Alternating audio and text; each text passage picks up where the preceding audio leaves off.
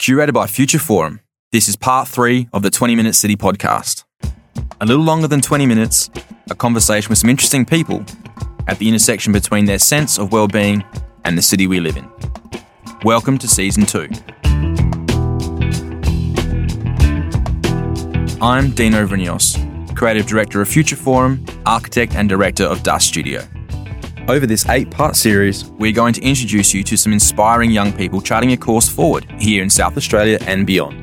The movers and shakers, the innovators and disruptors, the elite performers, and the unicorn makers.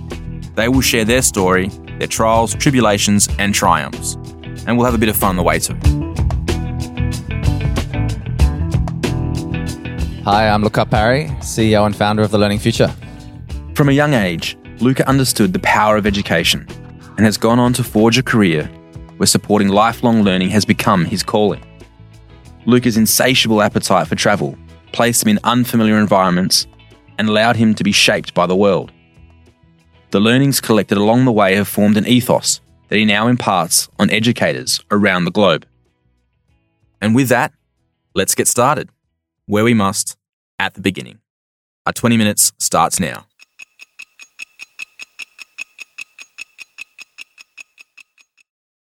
Okay, Luca, thanks for being part of season two, 20 Minute City. Uh, and with these discussions, we start where we must, and that's to understand the origin story.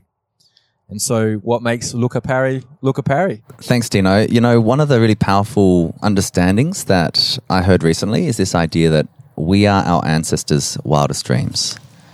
And so, when I reflect on my life so far and kind of my own journey, it's so it's so interwoven with the journey of my family. Both my parents were born overseas. Uh, my Ayan Papu, they came from northern Greece with my mum. Dad was actually born in London of Welsh parents. But I was born in New South Wales, in Nowra. Dad was in the Navy, you know, cruising around on ships, and mum was on the Navy base. So that's why I was born uh, out there near Jervis Bay. And when I was two years old, dad's whole family was here. Mum's family was here as well. So uh, we came to Adelaide, and so I grew up in in Westbourne Park in the in the inner south. So kind of a really local and really supportive family environment. Education was incredibly important to me as a young child. I remember my yaya in particular. You know, all I needed to do was get a certificate of participation and it was on the wall and it was celebrated. I was almost thrown up and down in the air. You know, it was this amazing environment. And it took me a, quite a while to work this out, but it's because my yaya was frankly functionally illiterate. And so was my papu. You know, um, even in Greek, my yaya went to school for two years in primary school. She loved it so much. And then she had to go and work back on the farm. So yeah, I, I kind of grew up with this sense of education is an opportunity and you have to dive into it. So I consider myself a pretty standard Aussie, you know, bloke. Then I didn't really think much more about um, what contribution I wanted to make to the world or what I wanted to do for work, etc. There was a few key moments though. I remember being in year eleven and my mum came and got me and said, "Look, there's some terrible news. Papu's had a heart attack," and so we drove all the way down to Aldinga Beach where their farm was, and I I remember having this really profound moment of you know seeing my papu, someone that had just loved me so unconditionally for 16 years. But, you know, like really had this profound experience that I've, I'm no longer able to connect with his story. And I didn't speak Greek then, and his English was very broken. And so, yeah, it kind of opened something in me, a, a deep curiosity to, well, actually, what is my family's story? And so, yeah, that was a really profound moment. I mean, I kind of realized that I'm actually a, a Greek Welsh Australian, you know? So I started to you know, think of myself as not just one thing. Uh, the other thing that really contributed to that was when I was 18, um, I graduated high school and my family moved to Northern Wales. Um, dad's a psychiatrist, a child psychiatrist, so he went and worked in the NHS. For me, it was perfect timing. I go from Adelaide as this kind of artsy, musical theatre, athletic, kind of deep generalist aspirant to you know living in North County Dublin, where all my mates were skinheads, and um, felt it felt real rough to me growing up in Westbourne Park, and one of the first things I was said uh, was told by by one of my friends was, and forgive the accent, all Irish people, but you know, you know yourself, Luca. If you don't go down to barber and shave your head, we're going to take your eyebrows off you. I thought, oh my god, is this is this legitimate? Like, what's going on? So I mean, these are really formative experiences for anybody, and particularly as a young man. Then, you know, I really left with a pretty Adelaide-centric view of the world. You know, a trip to the Adelaide Hills seemed like a long way from, you know, the inner city. So, you know, living in Dublin and realizing actually, you know, my education had set me up in an incredible way with a lot of open doors. And so the big question for me then was, well, how do I want to contribute to the world? What do I want to do? And so I spent some time traveling across cities and countries and learning from different cultures. And I just saw time and time again that education was this key leveler. It was this, this thing that opened the, the suite of possibility for people, regardless of where they've come from. So I returned back after a year and a half of that kind of, you know, European exploring and decided to do education. So I changed out of a, a Bachelor of Commerce into a Bachelor of Education and Arts at Flinders and spent the next four years learning my ancestral language of modern Greek so I could communicate with my yaya and learn those stories. It was a wonderful, expansive experience for me at, at university. I was also obsessed with travel. So I was either working, saving for travel, or traveling. And so after four years, I graduated, you know, having studied a range of different, very diverse subjects. And I actually chose to go to the APY lands in the far northwest of South Australia. 15 hours away from home was where the community was, as opposed to a 15 minute trip. And that's because when I was traveling around the world, you know, saying I'm an Australian, and I, I realized I didn't have any real connection with First Nation histories, and certainly not even First Nation peoples. I felt it was my duty, frankly, to understand that now as someone that calls this part of the world my home. You know, Yarta, you know, here in Adelaide or in Australia itself, with the you know 300 different language groups um, that that were here in 1770.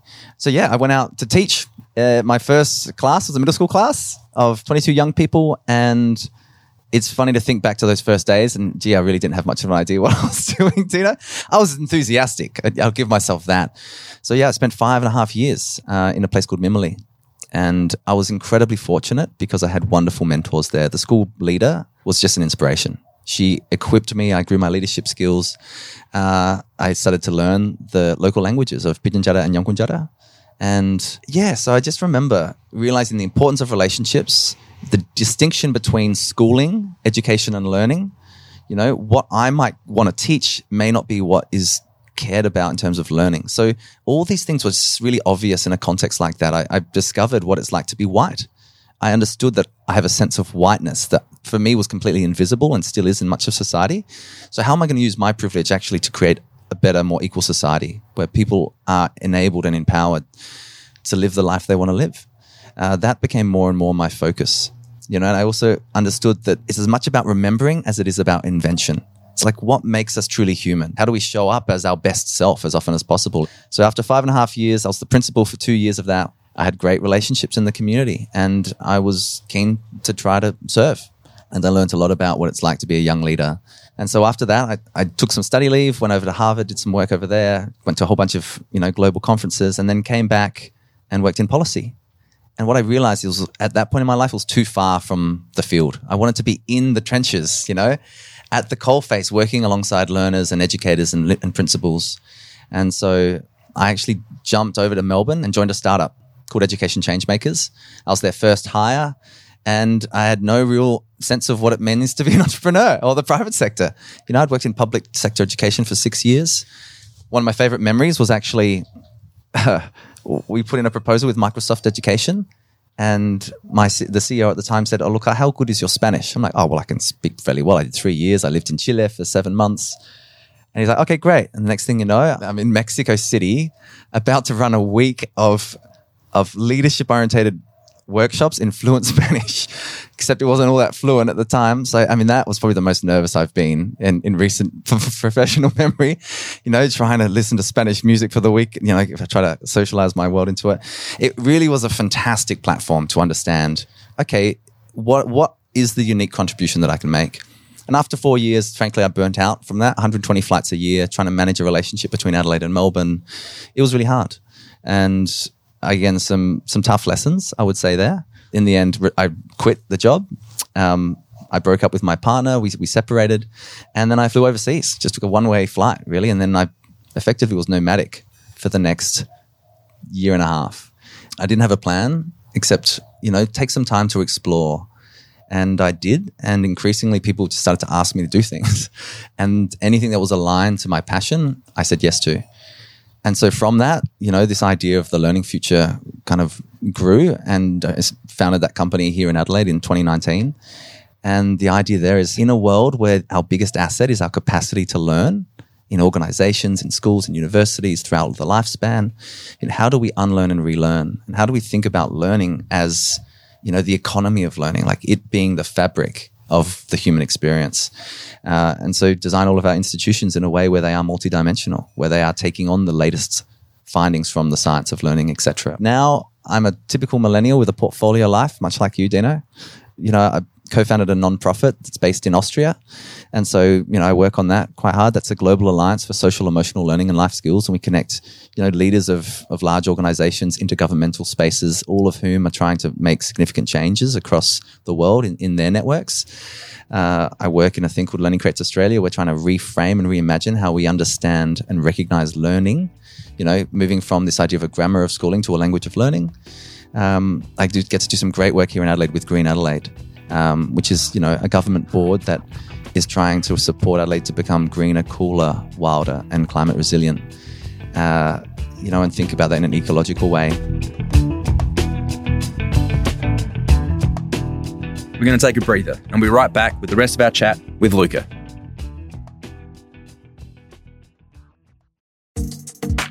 In all we do, we strive for better.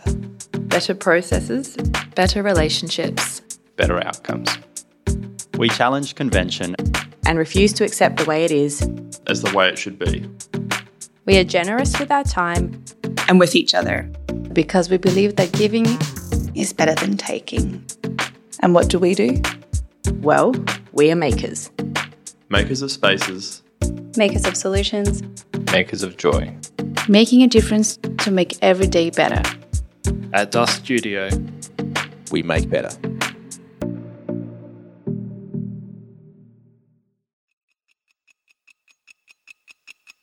So, we've heard Luca's story. And now we're going to chat a bit more about lifelong learning and our obsession with the arrival fallacy. So, what's quite unique about your story is that your location is a big part of your journey, and it sounds like you've actually deliberately removed yourself from the comfort of Adelaide a number of times across your career as you evolve and learn who you are. Do you think that Adelaide will always be part of your story? Adelaide for me represents who I am. And I wouldn't be the person I am without it. I, I see it absolutely in my future.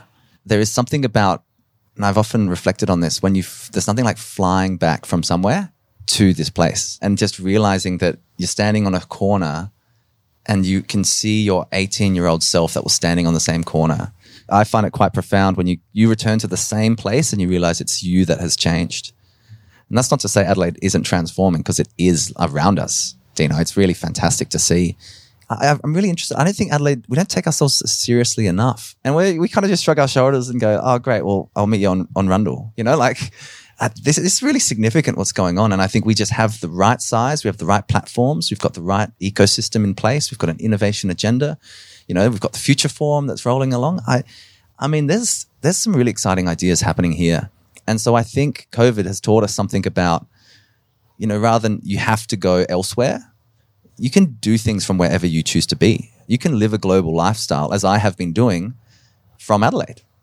I suppose I'd like to understand if you think there's a, a secret sauce of sorts in terms of how you've got to be where you are, whether or not it was around you always or you had to sort of create it yourself. And yeah, for your learning, it feels like you have to experience the world and have some perspective to everything. So that's very true. Yeah. I mean, I was pretty relentless about learning, to be honest with you. You know, I spent 10 years at university doing undergrad, two master's degrees, applied linguistics education. You know, I've traveled to every continent except the white one. You know, like that's been my kind of world. And I think the secret sauce for me is that I've found that passion follows activity. It doesn't precede it.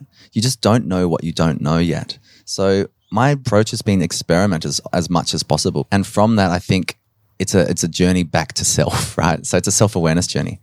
I think the secret sauce, Dino, and I've realized this, and I encourage every listener to do the same, which is there's only one of me. So the question is, what makes me unique? You know, rather than trying, I think we spend so much of our lives, and I was doing this definitely, you know, when I was in the entrepreneurship space, the consulting world, you know, I was trying to be someone else.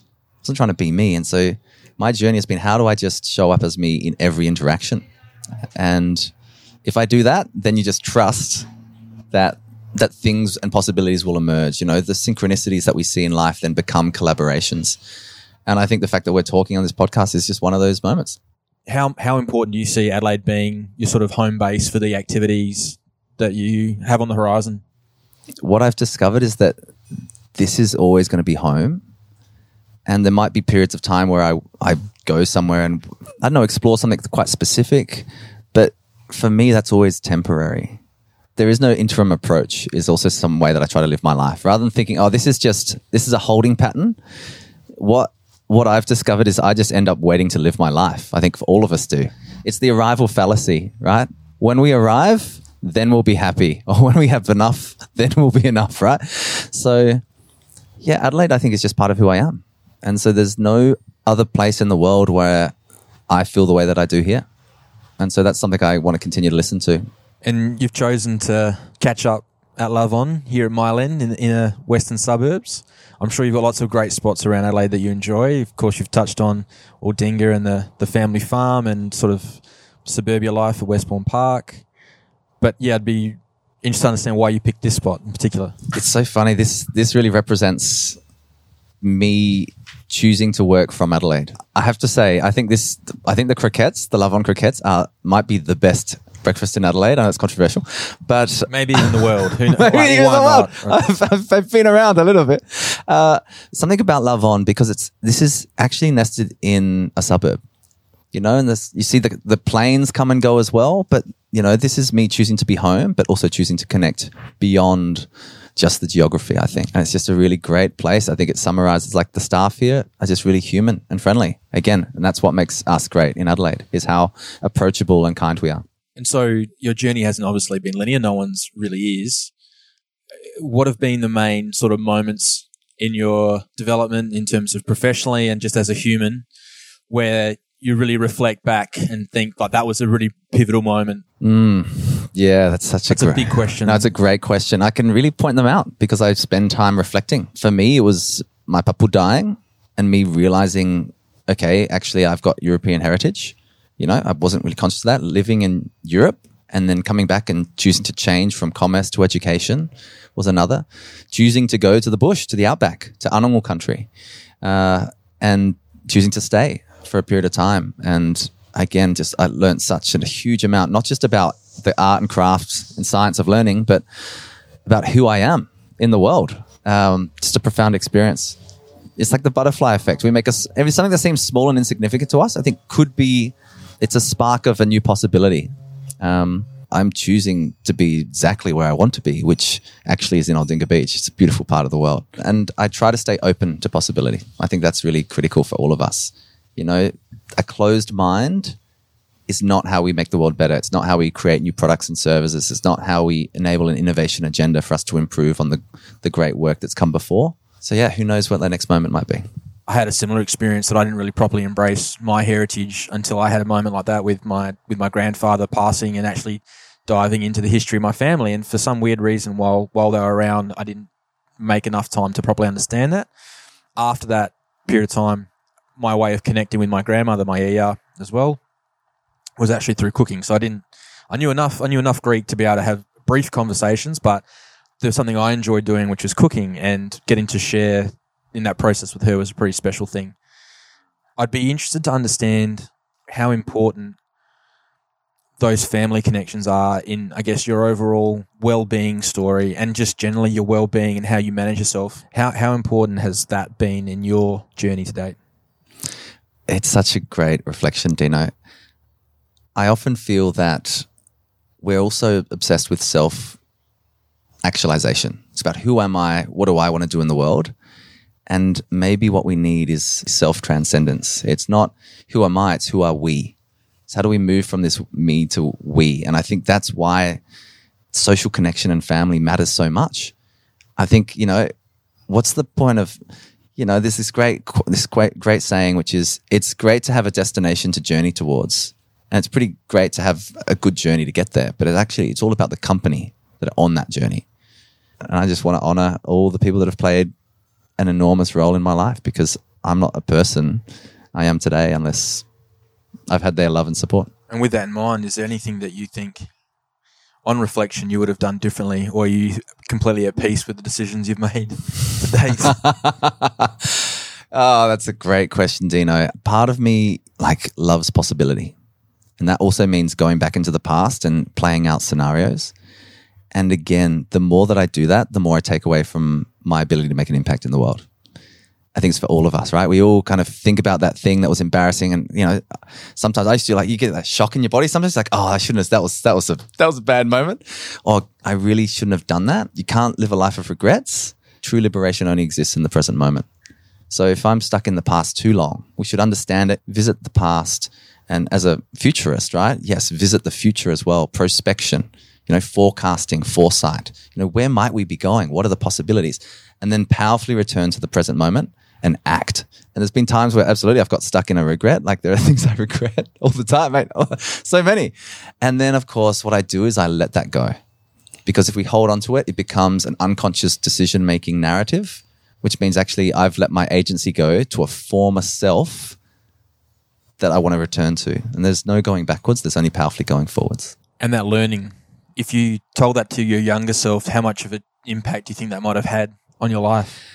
Do you know, I probably would have done things in a similar way. And I would have enjoyed it even more because I would have thought, and this is perhaps, this is my view of the world at some kind of spiritual level or purpose level, is I would have realized I'm enough already, just like each of us are, right? So forgive the arrival fallacy, like, oh, when I get to 100 countries, then I will be dotted dot, dot. Nothing will happen.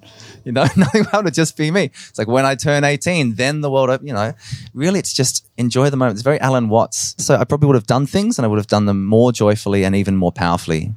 And certainly being very mindful of how beautiful the world can be if we make it so. I always feel so very zen after our conversations, Luca, uh, but I'd like to understand what your big idea is. I know we've talked about it a bit, but I'd really love everyone else to understand what your big idea is hmm. for everyone. my big idea is how do we move from this historical conception of what a school needs to be or what a company needs to be or what a job needs to be and really transform that into what you know the idea of a learning ecosystem where all these institutions actually link together like we create things we have a learning economy in place we have education passports for example that actually have a suite of skills we become as adept at unlearning as we do of, as learning because it's the unlearning that enables us to pick up the new. You know, it's clear that if we look into the future, we're all going to need to continually change jobs and learn for the rest of our lives. And that's not depressing, it's inspiring, it's exciting. But it means us letting go of our former selves. You know, we innovate or we evaporate, as the saying goes. So, how do we innovate ourselves? How do we continually grow into the future? So, I think Adelaide is ideally placed to become a learning city.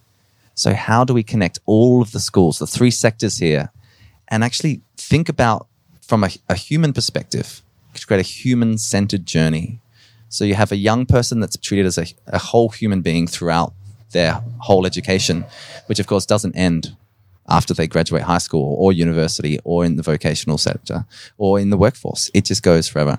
Creating the new jobs, looking, you know, going down to the really amazing innovation ecosystems that are already, you know, emerging here and being really excited about those possibilities. I think that's that's the great opportunity that we can seize. It's always an absolute treat to chat to you, Luca. Thank you so much for sharing your story and spending some time with me. Dino, the pleasure is mine. Let's keep up the great work. Thanks to Luca for sharing his story and taking us through his city. If you'd like to find out more about Luca and the business he leads, you can do that at thelearningfuture.com.au. 20 Minute City is a podcast series created by Future Forum in collaboration with Dust Studio and City Mag. If 20 minutes isn't enough, head to future-forum.com.au for more from the people who make Adelaide better.